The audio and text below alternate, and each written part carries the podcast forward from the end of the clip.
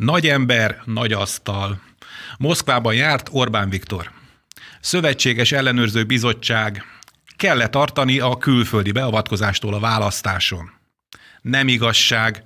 Megúszhatja a börtönt egy magát transznak mondó zaklató Amerikában.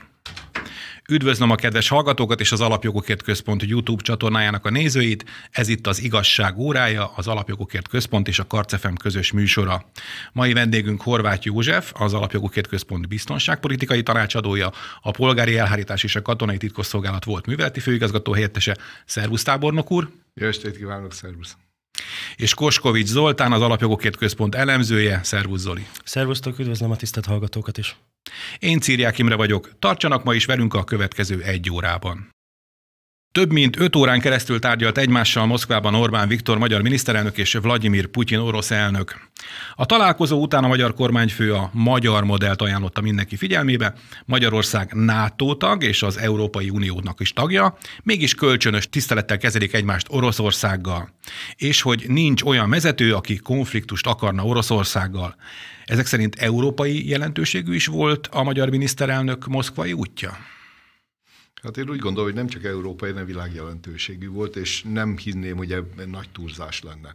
Tehát olyan mértékig eszkalálódott a, a helyzet Ukrajnában, és Oroszországgal szemben egy olyan fajta média nyomás indult el, aminek a megállítása szerintem az egész világ békéje szempontjából stratégiai fontossága volt, és az a kifejezés, amit a magyar miniszterelnök használt, hogy ez egy jégtörés volt, szerintem ez egy nagyon pontos kifejezés volt, hiszen azzal az öt órás tárgyalással azt a nagyon vastag jeget az első törést meg lehetett rajta tenni. Nem véletlen az, hogy utána a nyugat-európai politikusok egymásnak adják a kilincset Moszkvában. Ugye Macron elnök most tegnap volt, bocsánat, tegnap volt, hétfőn volt Moszkvában, aztán a német kancellár is készül Moszkvában. Jövő héten lesz. Illetve hát a magyar miniszterelnök is beszélt a telefonon Macron elnökkel, és a NATO főtitkárával is. Tehát elképzelhető, hogy valamiféle ilyen megoldás előkészítésében is részt vett Orbán Viktor? Tehát üzeneteket vitt? Biztos vagyok és hozott. benne. És ezt rögzítette is a miniszterelnök úr, hogy ő NATO tagként és uniós tagként tárgyal, és mind az unió vezetőivel, mind a NATO-nak a vezetőivel egyeztetett, mielőtt elindult volna. Egyébként Magyarországnak hagyományosan van egy ilyen szerepe, tehát ez nem csak a közelmúltnak köszönhető, hanem akár a 80-as évekig is visszamehetnénk. Egy fajta közvetítő szerepe van a nyugat és kelet között. Tehát a nagyhatalmak számára ez a helyzet egyáltalán nem szokatlan, Magyarország számára sem szokatlan egyáltalán. És valóban én azt hiszem, hogy hogy jól mutatja a találkozó jelentőségét az, hogy ezek után kezdődtek meg az európai nagyhatalmak vezetőivel a közvetlen tárgyalások. Ha nem sikerült volna a magyar miniszterelnök útja jól Moszkvában, akkor lehet, hogy ezek a pozitív fejlemények sem lennének most. És még talán emlékeztetnék arra, hogy, hogy a 70-es, 80-as évben Finnországnak milyen volt a szerepe, amikor a két szemben álló világ hatalom és az ő köréig csoportosuló országok gyakorlatilag Finnországot helsinki tekintették egy ilyen ütköző zónának, ahol mind a két fél szívesen elment, mind a két fél üzeneteket tudott hagyni, és ez a kétoldalú kommunikáció ez jól működött, és tegyük rögtön hozzá, hogy Finnország ebből nagyon jól prosperált is hosszú távon. Tehát ebből bizony. a szempontból nem rossz egy ilyen státusz, amit itt az előbb is hallottunk. Bizony, bizony, rengeteg gazdasági haszna volt a finneknek, azt hiszem például az orosz kereskedelmi flotta egy részét is ők építették, finn hajógyárakban például. De akkor miért mondta az ellenzék azt, hogy ne is fogadja el a meghívást a, a magyar miniszterelnök? Ugye azt mondták, hogy le kellene mondani a, a, a moszkvai utat Orbán Viktornak.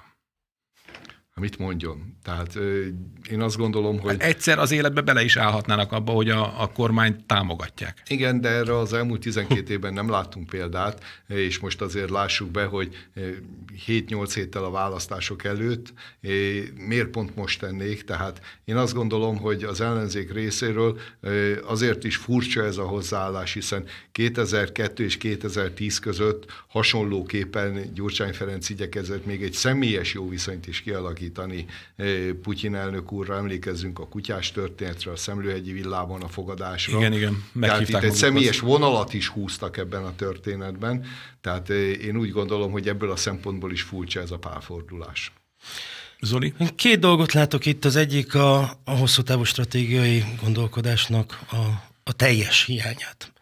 Ugyanis arra kellett volna gondolniuk, hogy ez egy olyan ö, geopolitikai helyzet, amikor ö, hát vagy háború lesz, vagy pedig megindulnak a, a lényegi tárgyalások Oroszországgal. És akkor, hogy így belelovalták magukat abba, hogy Orbán Viktornak el se kellett volna mennie Moszkvába, milyen rosszul tette, hogy elment Moszkvába, milyen borzalmas az, hogy normális viszony van Oroszország és Magyarország között. Ezt egy hétig kommunikálták, hivatkoztak a nagy asztalra, és a hasonlókra, és aztán bum, megjelenik a kép Macronnal és Putyinnal ugyanamellett Ugyan, az asztalán, igen. És meg fogják kapni ugyanezt a képet Olaf Scholzal is, mert elég valószínű, hogy ugyanezt a tárgyalóhelységet fogják De, de akkor vissza, visszajáró fordul az egész kommunikációjuk, hiszen Orbán Viktor ugyanannál az asztalnál ült, aminél Emmanuel Macron és, és Scholz a német kancellár, tehát ugyanúgy Pont, kezelik Pontosan őket Moszkvában. Magyarországot feljebb pozícionálják, hiszen azért Franciaországhoz és Németországhoz képest gazdasági és mondjuk politikai státuszunkat tekintve azért Közép-Európában mi tudjuk, hogy hol helyezkedünk el. Másrészt én azt gondolom, hogy az is egy nagyon figyelmre méltó abban, amit az Zoli mondott, hogy az ellenzék, ha a kormányra szeretne kerülni, akkor miért ne akarná ő is azt, hogy egy kényelmes helyzetben egy normális külpolitikai nexussal, aminek a gazdasági előnyeit, hogyha ő mondjuk komolyan gondolná, hogy 22 áprilisa után ő irányítja ezt az országot, annak a hasznát ő is élvezhetné. Pontosan. Zoli? A másik dolog, amit én ezzel kapcsolatban gondolok, Is tisztázzuk azt, hogy, hogy szerintem a saját választóközönségükkel sincsenek kapcsolatban.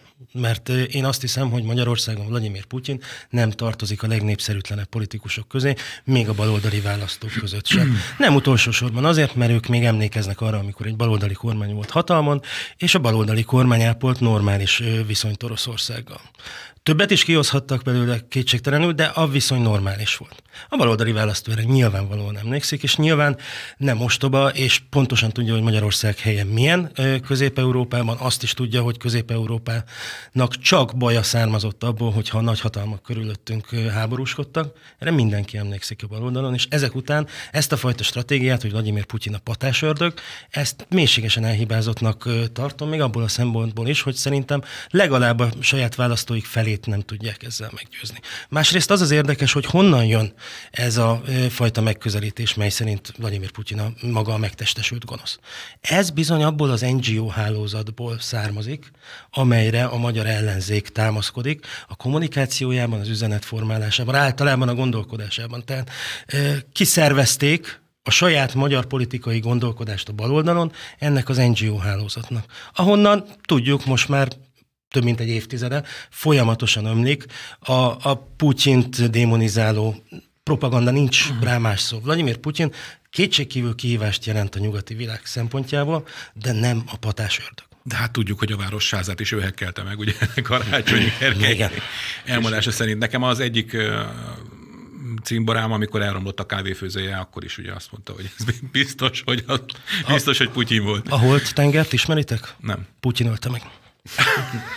Én azt gondolom, hogy eh, ebből a szempontból érdemes azt is figyelembe vennünk, hogy itt eh, Európa határainál azért eh, emlékszünk arra, hogy 2000-es évek elején, 2000 előtti években egy jelcini szétesőben lévő Oroszország, egy, egy káoszba rohanó Oroszország képe rémisztette meg Európát, mert attól az Jóisten mentse meg bennünket, hogy egy Oroszország essen egy olyan fajta gazdasági politikai káoszba, amit egyébként utána Európa nem tudna kezelni és láttuk azt, hogy Putyin elnök képes volt ebből a káoszból visszahozni azt az országot, egyfajta rendet kialakítani, egy rendszert kialakítani, újra működőképessé tenni ezt az országot, és újra egyfajta gazdasági partnerré is tenni, mert nem szerelemről szól ez a kapcsolat, hanem egy üzleti, gazdasági, politikai racionalitásokról.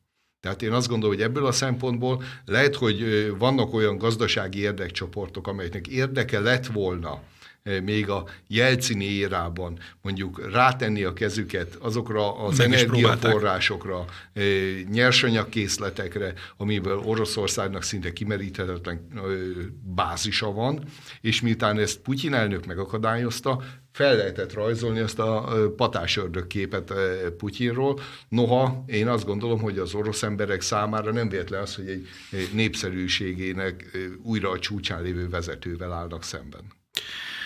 Szó volt a kétoldalú kapcsolatokról is, és illetve a gazdasági kapcsolatokról is, és azt hiszem, hogy 7 vagy 8 megállapodást kötöttek egymást. Milyen üzletet kötöttünk Moszkvában? Hogy Pillanatra visszatérve az előző gondolatra, én javasolnám Markizaj Péternek, akinek, mint tudjuk, problémái vannak az államférfi kifejezés jelentés tartalmával, hogy Vladimir Putyint nézze meg, ő egy államférfi. Nem kell vele egyetérteni, nem kell úgy gondolni, hogy jó az, amit tesz, ettől függetlenül egy államférfi. A megállapodásokkal kapcsolatban nagyon sok közös orosz-magyar téma van, tehát nem csak a geopolitikai feszültségek kerültek szóba Moszkvában a miniszterelnök és az orosz elnök találkozóján, hanem a bilaterális kétoldalú viszonynak a különböző érdekes, kérdéses részei. Nyilvánvalóan beszéltek a gázszállításról, a hosszú távú gázszerződésről, amit kötöttünk. Úgy tűnik, hogy a miniszterelnöknek sikerült elérni azt, hogy ennek a mértékét megnöveljék egy milliárd köbméterrel.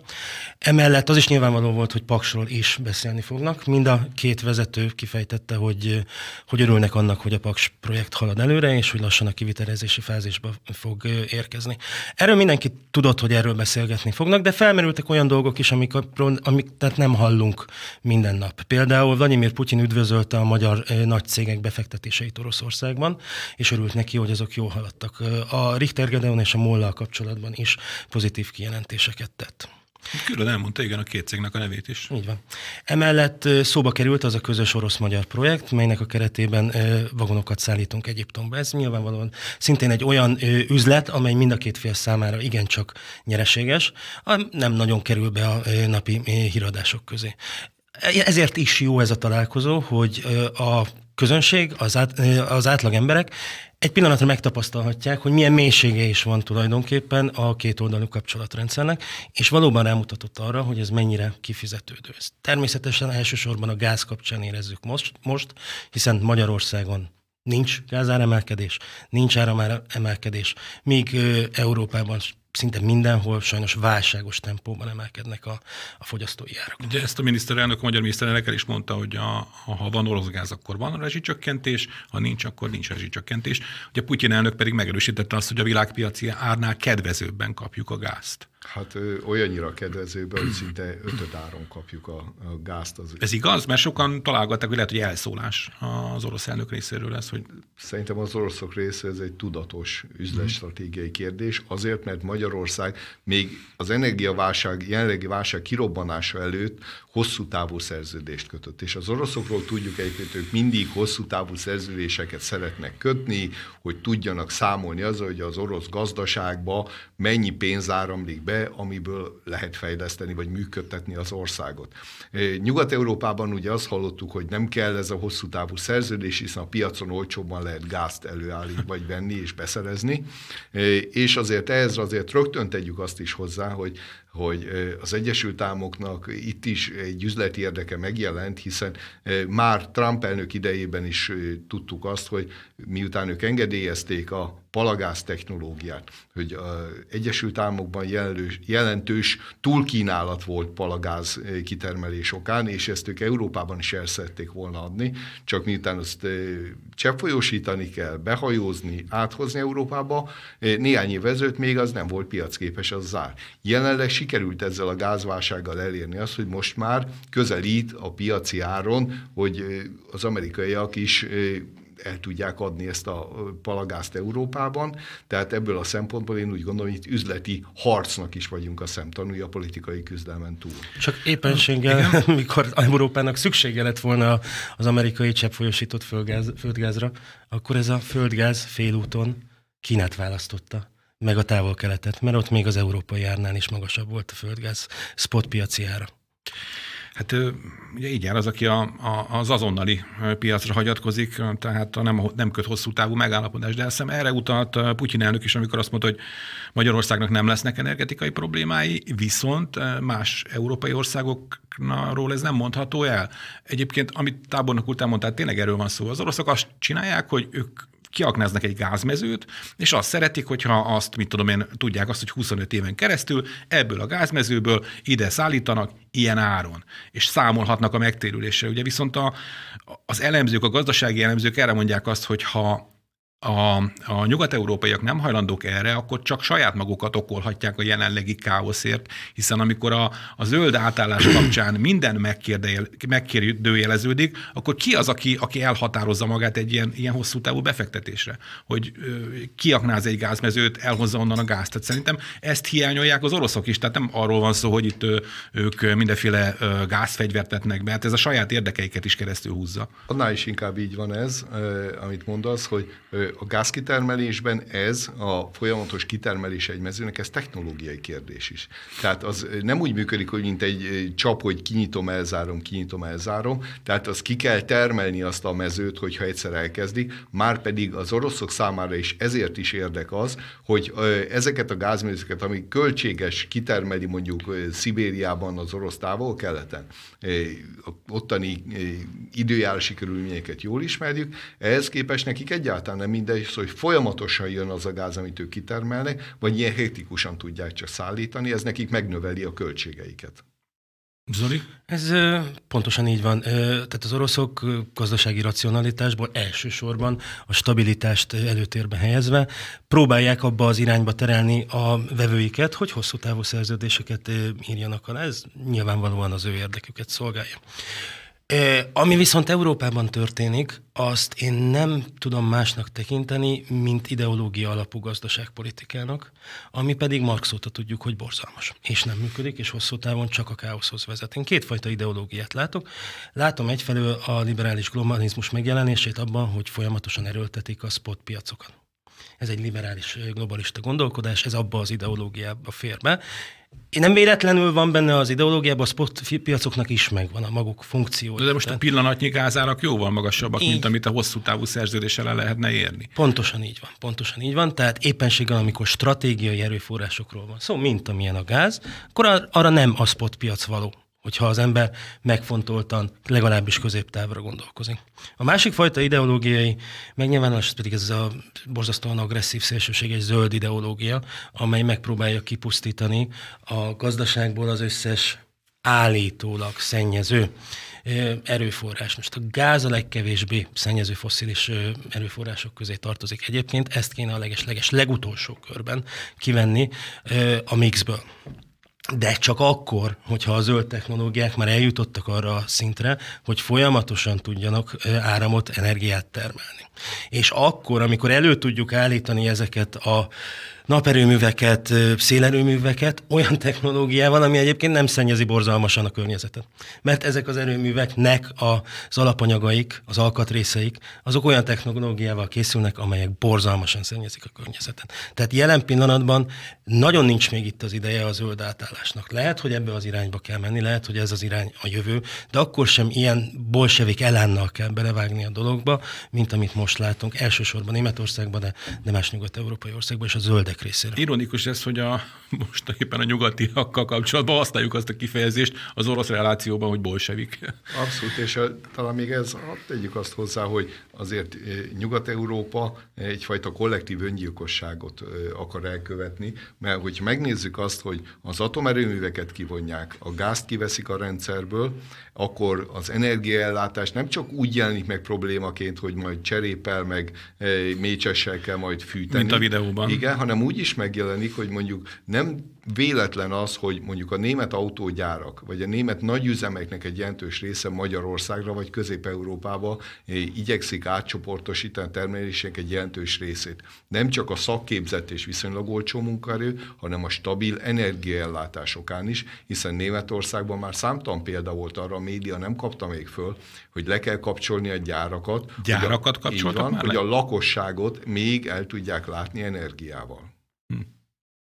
Jó, és közben természetesen a déli áramlat kettőt ezt nem hajlandóak megnyitni. Az északi áramlat. Északi áramlat kettőt, igen.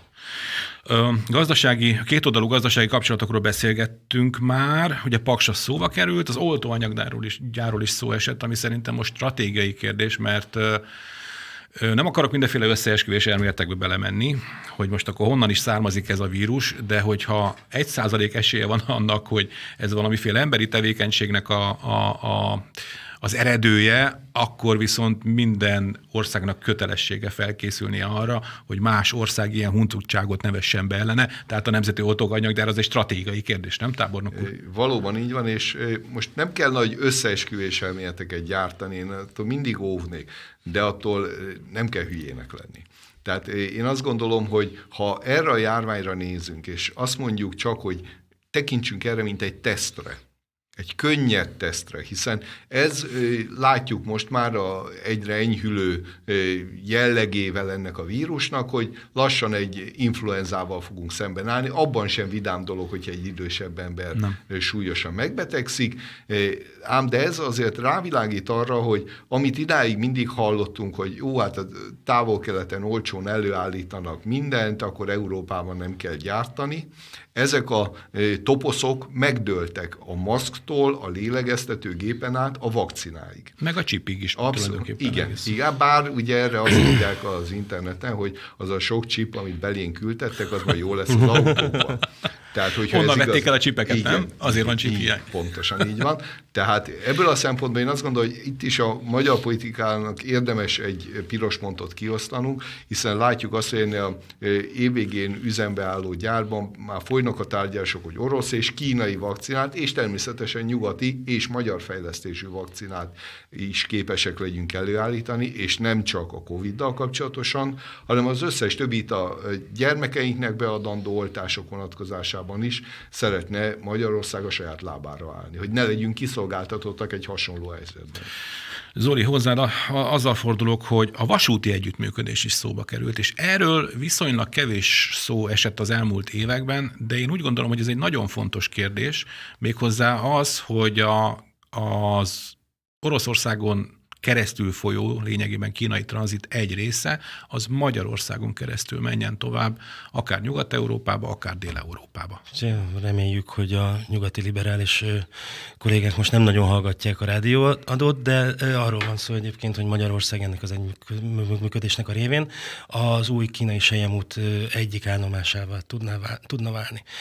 Több sejemút volt már a történelemben, legalább három, valószínűleg most lesz a negyedik, akin keresztül ment, az mindig csak profitált belőle. Tehát el fogják mondani nyugaton a kollégák, hogy a borzalmas kínai befolyás milyen szörnyűségesen fog terjedni ezek, ennek a sejemútnak a mentén, de a történelmi tapasztalat az, hogy aki eddig a sejemútban, akármelyik iterációjában részt vett, az iszonyatos gazdasági előnyökre tett szert, és ott stabilitás és biztonság volt, amíg a sejemút fönnállt. Úgyhogy ilyen szempontból ez a része is nagyon fontos. És egyébként van mit dolgozni, tehát a, az orosz-magyar vasúti kapcsolatokban sok kihívás van, technikai jellegű kihívás is van, tehát ott lesz infrastruktúrális feladat bőven. Ha minden igaz, akkor egy olyan állomás megépítéséről állapodtak meg a, a vezetők, amely segíti a tehervagonokat átpakolni a magyar nyomtávra. Hát meg ugye egy új tehernyomvonal is lényegében, mert azt hiszem, hogy most az a kelet-nyugati vasúti összekötetés talán csak egy híd biztosítja az országban, ez a Lágymányosi híd melletti vasúti híd, és nagyon kellene egy olyan, olyan, már korábban is kellett volna, egy olyan vasúti híd, ami, amin csak vasúti forgalom megy át, és az folyamatosan tud, tud átkelni tulajdonképpen ezen az átkelőn, mert ha esetleg a hallgatók Budapesten a Lágymányosi hídon átmennek, és látják az ottani vasúti forgalmat, az lépésben megy, és ezt kellene fölgyorsítani. Valóban így van, nem véletlen az, hogy Putyin elnök bejelentette, hogy ezt a úgynevezett v 0 vasúti körgyűrűhöz az oroszok hajlandóak beszállni üzleti alapokon is. És pénzzel is gondolom. És, és technológiával is, és abban még csatlakoznék ahhoz, amit az Zoltán mondott, hogy mennyire úgy van, hogy aki erre a sejemútra rá tud csatlakozni. Ne felejtsük el azt, hogy ha mondjuk Magyarországon Záhonyban, ami egyébként a rendszerváltozás előtt is egy logisztikai központ volt, ugye a, a Varsói szerződésen, a KGST-n belüli kereskedelemben, ha a, ott lép be az Európai Unió területére, és ott kell elvámolni, és ott kell logisztikai központokat csinálni, és onnan szétosztani és tovább küldeni Európa más országai felé, ennek a haszna az jelentős részében Magyarországot gyarapítja. Tehát ez egy hihetetlen lehetőség, abszolút egyetértek ezzel.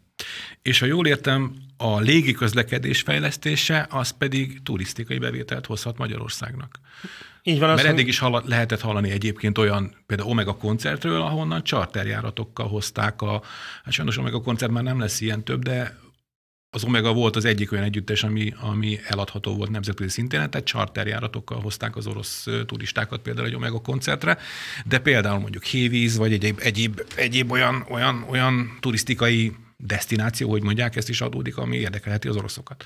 Ja, azt hangzott el a sajtótájékoztatón, hogy lassan már nem férnek fel a turisták az eddigi járatokat szolgáló gépekre, úgyhogy ezt mindenféleképpen bővíteni kéne. Valóban egyébként az orosz turisták kimondottan szeretik Magyarországot, nem csak a kulturális események miatt, mint egy Omega koncert, vagy a gyógyulási lehetőségek miatt, mint például Hévíz, de, de általában szeretnek ide jönni a Balatonra, szeretik a magyarokat, egy vendégszerető, jó konyhájú népnek tartanak bennünket, az oroszok szeretik a hasukat, szeretnek jókat enni.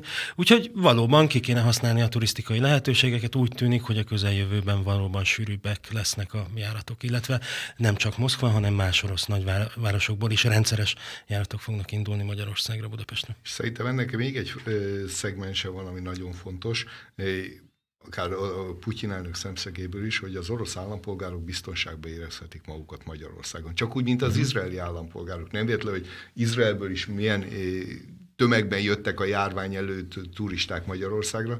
Itt nem kellett félni antiszemita támadásoktól, semmiféle rasszista megnyilvánulásoktól, és az oroszoknak sem kellett semmiféle a múltból fakadó, akár pejoratív megnyilvánulásoktól tartaniuk. Magyarul pihenhettek, jól érezhették magukat, és jól fizető vendégek. Ne felejtsük azt sem el, akik mondjuk az oroszoktól jönnek, azoknak egy jelentős része itt bevásárol, eddig ezt Párizsban tették, Londonban tették meg, most milyen jó, hogy Budapesten teszik meg. Önök az igazság óráját hallgatják a Karcefemen, műsorunk hamarosan folytatódik. Ez itt az igazság órája a Karcefemen Horváth Józseffel, az Alapjogokért Központ biztonságpolitikai tanácsadójával, a Polgári Elhárítás és a Katonai Titkosszolgálat volt műveleti főigazgató helyettesével, és Koskovic Zoltánnal, az Alapjogokért Központ elemzőjével, a szerkesztő műsorvezető Círiák Imre. 54 nap múlva országgyűlési választás és gyermekvédelmi népszavazás, kell-e tartani a külföldi beavatkozástól? Tábornok úr. Nem kell tartani, mert már itt van. Tehát ha most látjuk azokat a híreket, információkat, amely például a Magyar Nemzetben megjelent, a média Cikksorozat, igen. is vette, Ebből egyértelmű az, hogy amiről idáig beszéltünk, az nem egy fantazmagória, nem egy rémálom, hanem a reális valósága annak, hogy a magyar választásokat külföldről igyekeznek befolyásolni. Egyébként meggyőződésem szerint így tették ezt az előző választások esetében is, szerencsére akkor mérsékelt sikerrel. Tehát próbálkoztak akkor is már, de lehet Persze. küzdeni ellene, sőt lehet ennek Kell ellenére is győzni is. Így van. Zoli? Nem tudom, lehet, hogy Liechtensteinben van olyan választás Európában, ahol nincs külföldi beavatkozás, de egyébként szerintem ez viszonylag bevett és általános jellemzője az európai politikának, hogy, hogy bizony történnek külső beavatkozások az európai országok választásaiban. De pont a Miklós, a Szántó Miklós szokta mondani, hogy Soros György az egyetlen olyan ember, a, olyan milliárdosa, milliárdosa a világban, akinek önálló külpolitikája van. Tehát,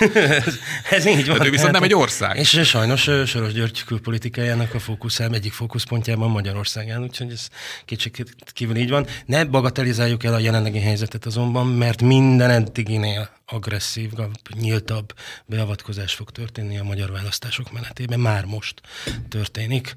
Tehát az, hogy visszatartják a nekünk egyébként járó COVID újraindítási alaphoz tartozó pénzeket, az egy egyértelmű, brutális és nyílt beavatkozás, ami egyébként a szembe megy az európai joggal is, tehát a saját szabályaikat sértik meg, amikor ezt teszik, és nem is tudnak igazándiból mire hivatkozni, ezért nem is hallunk tőle kifogásokat, csak azt, hogy folynak a tárgyalások, és még sajnos ők nem tudták a maguk részéről lezárni. Nyilvánvaló hatalomtechnikai eszközről van szó, amelynek a célja a magyar választásokba történő beavatkozás, és olyan ö, hiba ez, ami majd még hosszú évekig fog visszaköszönni az Európai Uniónak. Ugye Magyarország mellett Lengyelországgal is pontosan ugyanez a játszma megy. Tehát két ország jogos, nekik járó ráadásul Covid újraindítási pénzeket tartanak vissza. Egész eddig mindig tudtuk, hogy az Európai Unióval gondok vannak. Azt is tudtuk, hogy a nehéz válságos helyzetekre nehezen rosszul reagálnak. Nomban a természeti csapások esetében, különösen az ezzel kapcsolatos pénzügyi ö, eszközök terén az Európai Unió mindez idáig korrekt módon és gyorsan cselekedett. Zoli, tehát most azt nem... mondod, hogy ez olyan, mintha nem volt, de mondjuk ha lenne egy ilyen pusztító földrengés az országban, és erre hivatkozva visszatartanák a segélyeket lényegében? Politikai őrültségekre hivatkozva tartanák vissza a segélyeket, igen, egy katasztrófa sújtotta országnak, mert mindannyian egész Európában, majdnem egyenlő mértékben egy katasztrófának vagyunk kitéve a Covid járvány alatt. Ez egy természeti katasztrófa, amiben rengeteg ember halt meg. És politikai okokból, kizárólag politikai célral tartják vissza a, a helyreállításhoz szükséges pénzügyi eszközöket, amely egyébként jár. Most ettől függetlenül a magyar kormány ezt meg fogja oldani, egyrészt elő tudja finanszírozni, másrészt pedig, mivel a pénz az jár, előbb-utóbb ki kell majd fizetniük. Tehát ez nem fog ott maradni az ősebükben. Most már teljesen egyértelmű, hogy addig húzzák, halasztják a dolgot, hogy ez csak majd a választások után fog bekövetkezni. És De szerintem, igen? bocsánat, csak hogy tegyük hozzá azt is, hogy ezek a beavatkozások mindig és kizárólag ott történnek meg, ahol nemzeti érzelmű, nemzeti elkötelezettségű, ne adj Isten még keresztény alapokon álló kormányok vannak hatalmon. Tehát a beavatkozás, hogyha egy balliberális kormány működik, és ezt a hangfelvételekből is, a videóhangból is látjuk, hogy Ami a Magyar Nemzet nyilvánosságra hozott, igen. működése kapcsán, ott nem avatkoznak be.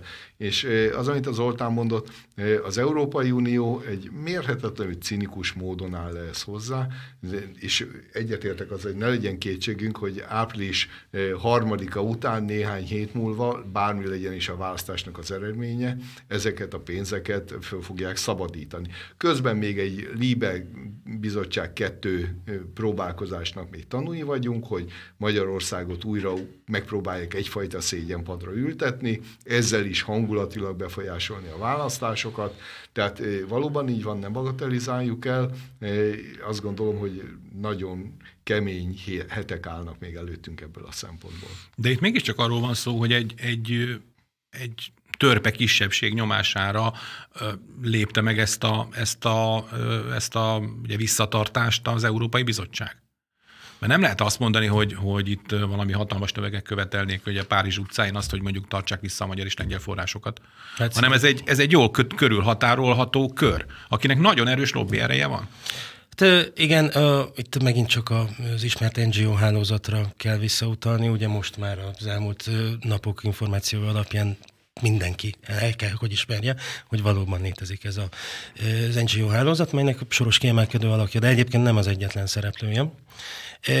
Ez a hálózat, és illetve az ő közvetlen holdudvarukba tartozó személyek azok, amelyek hangosan követelik a Magyarország és Lengyelország elleni különböző fellépést, szankciókat. Ez egy valóban egy, egy egészen apró kis kisebbség, tehát Németországban egészen monolit a liberális sajtó, a progresszív sajtó, és még ott sincsenek szerintem többségben a németek között azok, akik úgy gondolnak, hogy valami egetrengető probléma van akár Lengyelországgal, akár Magyarországgal. Ez az egész egy mondva csinált probléma, amelynek az egyetlen gyökere az, hogy Magyarország és Lengyelország is egyébként a nemzetek Európájának a megvalósítását tűzte ki célul, és ez a brüsszeli föderalistáknak, illetve a föderalizmus támogató NGO hálózatnak, ez, ez fáj és ebből fakadnak a támadások.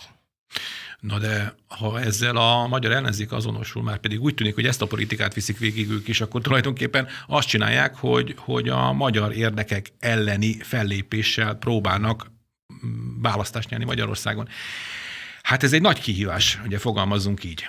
Valóban nagy kívás, és hát hogy mennyire így van, hát látjuk a, a szlogenek, a jelszavak szintje is, hogy mi európai magyarok hangsúlyozzák az ellenzéki oldalról, mintha mi összegészében magyarok 1100 éven ellenénk itt európai magyarok. Tehát 1100 éve mi itt teljes jogú európai magyarok vagyunk. Én 200 éve később, mint kun, de, de hm. ugyanolyan joggal mondjuk már 900 éve kunok is itt vagyunk már Európában.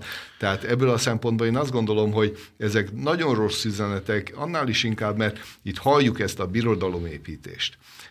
Birodalmat nem építenek birodalmat akkor lehet építeni, hogyha az egy felszálló ágban lévő, erős, önmagában bízó, egységes célokkal rendelkező, katonailag hódításra érett, képes, ezek építenek birodalmat. Az Európai Unió az nem lesz birodalom, ezt eh, szerintem a magyaroknak látniuk kell, hogy azzal csak a nyomort, a nehézséget és ezt a fajta balliberális egalizmust eh, próbálják meg elhinteni és exportálni azokba az országokba, amelyek szeretnék még a saját világukat megtartani. Most úgy tűnik, hogy a, az EBSZ mégis teljes, teljes missziót küld Magyarországra a választások megfigyelésére. A, ennyiben sikeres volt a kampány. Hogyan kell ezt ér, ér, értékelni? Várjuk még ki a végét, ugye a döntés megszületett, de már korábban volt egy eset, amikor azt hiszem Bulgáriával kapcsolatban szintén teljes missziót szerettek volna küldeni, de aztán nem sikerült.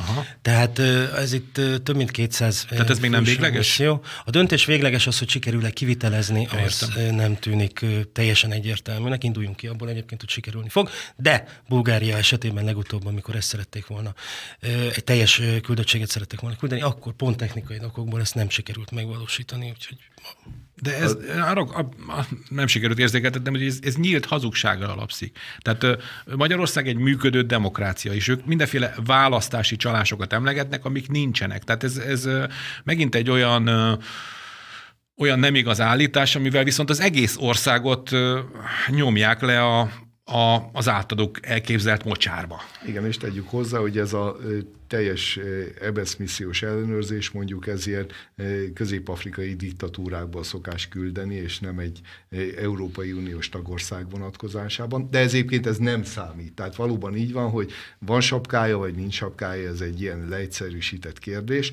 Másrésztről ugye itt arról is szó van, és most kommunikációs szinten is, hogy az nem mindegy, hogy az EBSZ misszióba a küldő országok képesek-e azt a tízegy embert oda delegálni, mert ha nem, mondjuk akkor e, olyan országok is küldhetnek, akik adott esetben nem ellenségesek Magyarországgal. Aha. Harmadrészt látják már ennek a veszélyét, ezért aztán már az EBSZ sem elég, sok szempontból nekik, ezért mondják azt, hogy az Egyesült Államok is küldjön még eh, ellenőröket. Mondjuk az amerikai választást a legutóbbit látva ez egy kicsit pikáns lesz, hogy ők majd hogy fogják ezt megítélni. Pontosan. Harmadrészt én azt is javasolnám még, hogy talán már a Marsra is küldjünk, hogy onnan is hm. jöjjön még valaki ellenőrizni ezt a magyar választást, mert itt olyan szörnyűségek lesznek április harmadiká. Nyugtassuk meg a nézőket vagy hallgatókat, hogy nem. Egyébként az EBSZ megfigyeléssel kapcsolatban ők jártak Amerikában a legutóbbi választás választások alkalmával, és azt sikerült megállapítaniuk, hogy alapvetően egy egészen kiválóan demokratikus választás történt, csak az a baj, hogy Trump agresszív volt. Ez volt az EBSZ küldöttségnek az ítélete az amerikai választások után. Nem tudom, hogy teljes küldöttséggel mentek-e, vagy csak törpe csapattal, de ezt sikerült kihozni belőle, úgyhogy körülbelül ilyen szintű objektivitásra lehet tőlük számítani. Két dologra gondolok még. Ugye az egyik, nem véletlen használtam a Szövetséges Ellenőrző Bizottságot, ugye azok voltak, akik a, a megszállt országokat, nálunk Vorosilov Marsal volt a vezetője, akik ugye hathatós segítséget nyújtottak abban, hogy végül is a, választási vereségeken, mert nem lehet máshogy értékelni a kommunista pártnak a szereplését, a választási vereségek, sorozatos választási vereségek ellenére a kommunisták mégiscsak ugye föl tudták szalámizni az ellenzéket, és át tudták venni a hatalmat, hogy utána megszüntessék a jogállamiságot. Tehát vagy ezt várják el, vagy már a, már a, már a vereségre készülnek. És azt fogják mondani, hogy azért, mert csaltak. Én úgy gondolom, hogy azért ilyenfajta ebesz részéről való direkt nyomásgyakorlásra nem kell számítani, hiszen látjuk azt, hogy ilyen vicc kategóriás megállapítások is születnek a végén. Én inkább azt gondolom, hogy ezzel egyfajta hangulatot kívánnak kelteni a választásokért. Tehát az emberekben azt az érzést elültetni, hogy lám, mi szégyenpadra vagyunk ültetve, lám Magyarországon mindig csak baj van, lám a jelenlegi kormány az mindig rossz döntéseket hoz, ezért jöjjönek már, és majd ők rendet tesznek, és ők majd ezeket a sorzat fokozatos hibákat szépen ki fogják javítani, úgy, hogy az Európai Unió korifeusai majd boldogan bólogassanak hozzá. Uh-huh. Tehát egy ilyen rossz érzést keltenek az Igen. emberekben? Igen. Én azt gondolom, hogy ez a kampánynak a része. Aha. Ez egész biztos, hogy így van. Én attól tartok egy picit, hogy ennél még egy kicsit tovább is mennek. Tehát végső soron én nem gondolom azt, hogy az NGO hálózat megpróbálna színes forradalmat csinálni Magyarországon, mert ennek több feltétele nincs meg, nem adott. Például? Például az, hogy nem övék az utca. Tehát Aha. az az egyik legfontosabb része a színes forradalomnak, hogy meg kell nyerni az utcai politizálást. Egy másik fontos eleme a, a színes forradalom technológiájának az, hogy a közvélemény jelentős része apatikus legyen. Ne legyen politikailag aktív, vagy illetve csalódott, demoralizált legyen. Ezek egyike sem áll meg Magyarországon, tehát éppen ezért nagyon valószínűtlen, hogy egy színes forradalom technológiája működne, de én azt látom, hogy azért a kis kaput, azért a kis ablakot egy picit résnyire nyitva hagyja. Az a baj, hogy igen, az ember látja, hogy itt azért próbálnak erre felé el, el, elmozdulni. Volt erre az elmúlt 12 évben ilyen kísérlet, ugye itt a Milla mozgalomra emlékezzünk, vagy amikor internetadó ellen a fiatalokat kivitték az utcára, vagy a parlament előtti tüntetésre, ugye, ahol eh, Fekete Győr András ejtett egy füstgránátot és nem dobott, tehát látjuk ezekre a kísérleteket az elmúlt évek során. Én azt gondolom, hogy az abszolút igaz, hogy az utca nem az övéké. Másrésztről azért azt tegyük hozzá, hogy mondjuk Kievben a Majdan forradalma, és az két négyzetkilométeren játszódott le. Tehát adott esetben erre is figyelni kell, hogy egy-egy stratégiailag fontos teret, központi részt ne tudjanak adott esetben elfoglalni a választás előtt, vagy éppenséggel utána, hogyha nem számukra kedvező eredmény születik. Tehát ebből a szempontból is figyelni kell arra, hogy egy rend és béke legyen a választások időszakában. Progresszív hírünk következik. Ma is az Alapjogokért Központ összeállításából válogattunk. Sokakat felháborító kéréssel állt elő George Gascony, Los Angeles megye kerületi ügyésze, amikor azt indítványozta, hogy egy, hogy egy 26 éves transznemű nő, tehát magyarul egy férfi, aki azt állítja magáról, hogy nő, ne kerüljön felnőtt börtönbe. Az elkövető James Tubbs, aki most Hannah Tubbs névre, névre hivatkozik magára, még 17 éves volt, amikor bántalmazott egy 10 éves kislányt, tehát 17 évesen egy 10 éves kislányt, Egészen a mosdói követte az áldozatát, és ott támadt rá, a kislányt folytogatta, majd letolta a nadrágját. Az elkövető az eset idején mindössze két héttel volt 18. életévének betöltése előtt, és emiatt az ügyész nem hajlandó felnőttként elítélni, valamint azzal érvel, hogy transzneműként egy felnőtt börtönben bántalmazná a többi elítéltet. Hát viszont mostanában éppen ennek az ellenkezőjét hallani az amerikai börtönökből, tehát hogy magukat transznőnek mondó férfiak erőszakolják a nőket. És, és tömegesen. És tömegesen. Tömegesen történnek ilyenek az Egyesült Államok börtöneiben, és ez a hírhez azért azt is tegyük hozzá, hogy az Egyesült Államok számos államában, ahol még a halálbüntetés életben van, ott több olyan állam is van, ahol nem kell a 21 éves nagykorúságot kívánni, hamarabb is hajtanak végre a halálos ítéleteket. Tehát ebből a szempontból én azt gondolom, hogy megint egy ilyen szemforgató ítélettel állunk szemben. Igen, valóban abban talán egyet tudnak érteni, hogy semmiképpen ne kerüljön ez a férfi-női börtönbe, tehát hogyha azt valahogy sikerülne megakadályozni, az már egy pozitív dolog lenne.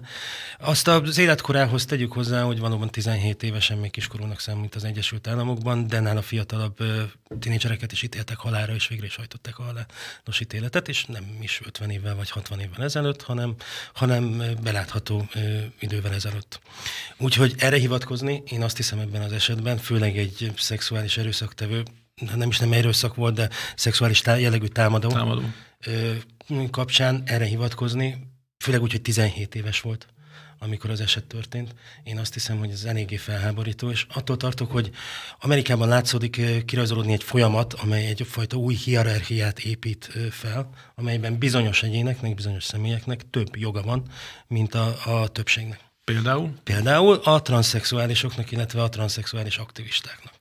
Kimondottan azt látom egyre inkább, hogy ezt a csoportot, ezt az identitáscsoportot kiemelik, és extra jogokkal próbálják felruházni. De ugyanez látható egy másik identitáscsoport a feketék esetében is, akiket most már nem szabad elítélni bolti lopás miatt. Például több államban, az Egyesült Államokban, Kalifornia ezek közé tartozik, de ha minden igaz? Oregon is.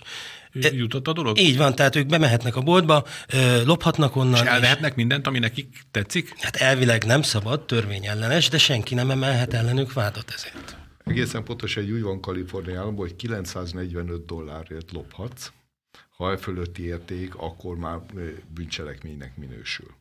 Tehát ugye Nálunk nálunk is is volt ilyen, erre pontosan így van, hogy egy megélhetési bűnözésről beszéltek itt a 90-es évek közepén nálunk Hát csak is. ugye az a probléma, hogy ugye annak a kislánynak, aki minimálbérért dolgozik az üzletben, mert annyira van bejelentve, plusz a jutalékért, le fogják vonni a fizetéséből azt, amit ugye ez az, vagy le, levonták a fizetéséből azt, amit ez az illető elemelt a boltból, és gondolom ez így van Amerikában is.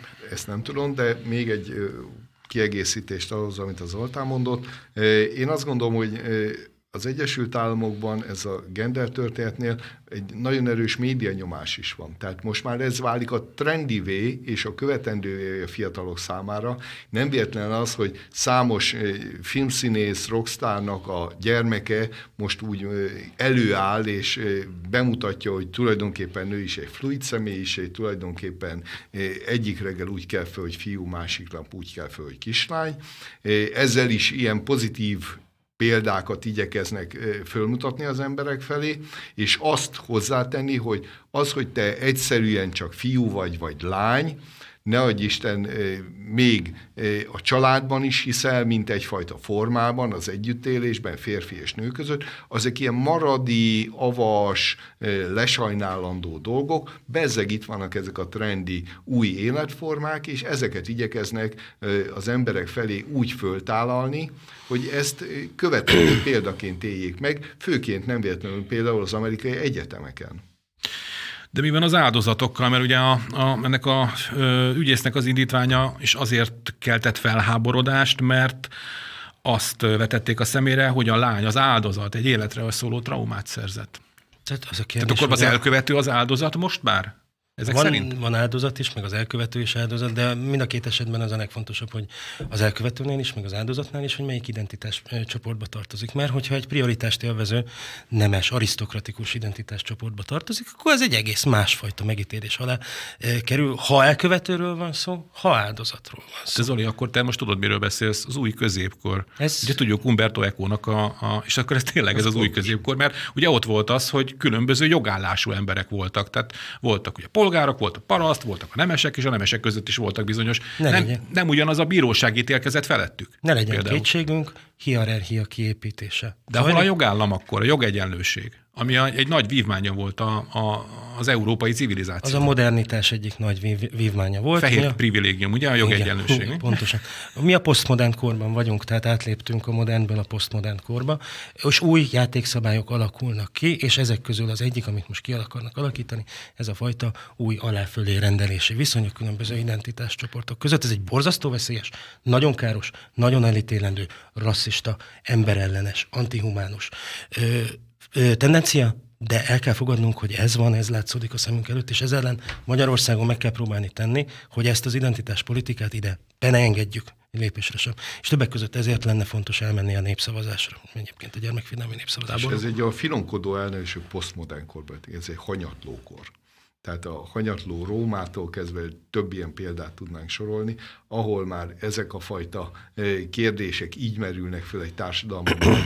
Ezzel hogy lehet szétzilálni egy nemzetet, hogy lehet bomlasztani, elgyengíteni, és a végén irányítás alá vonni, úgy, mint egy masszát, amelyet gyakorlatilag eh, terelgetni lehet, eh, etetni lehet információkkal, nem fog visszakérdezni, nem fog eh, fellázadni az ilyenfajta új rend ellen, ne legyen kétségünk, hogy a végén ebbe az irányba szeretnék elvinni ezeket a dolgokat.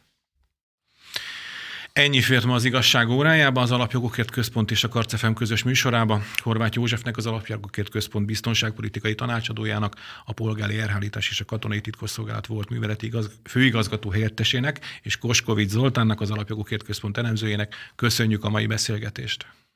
Köszönjük, hogy itt voltatok. Köszönjük. Köszönjük. Szervusztok. Megköszöni a figyelmüket a szerkesztő műsorvezető Círiák Imre is.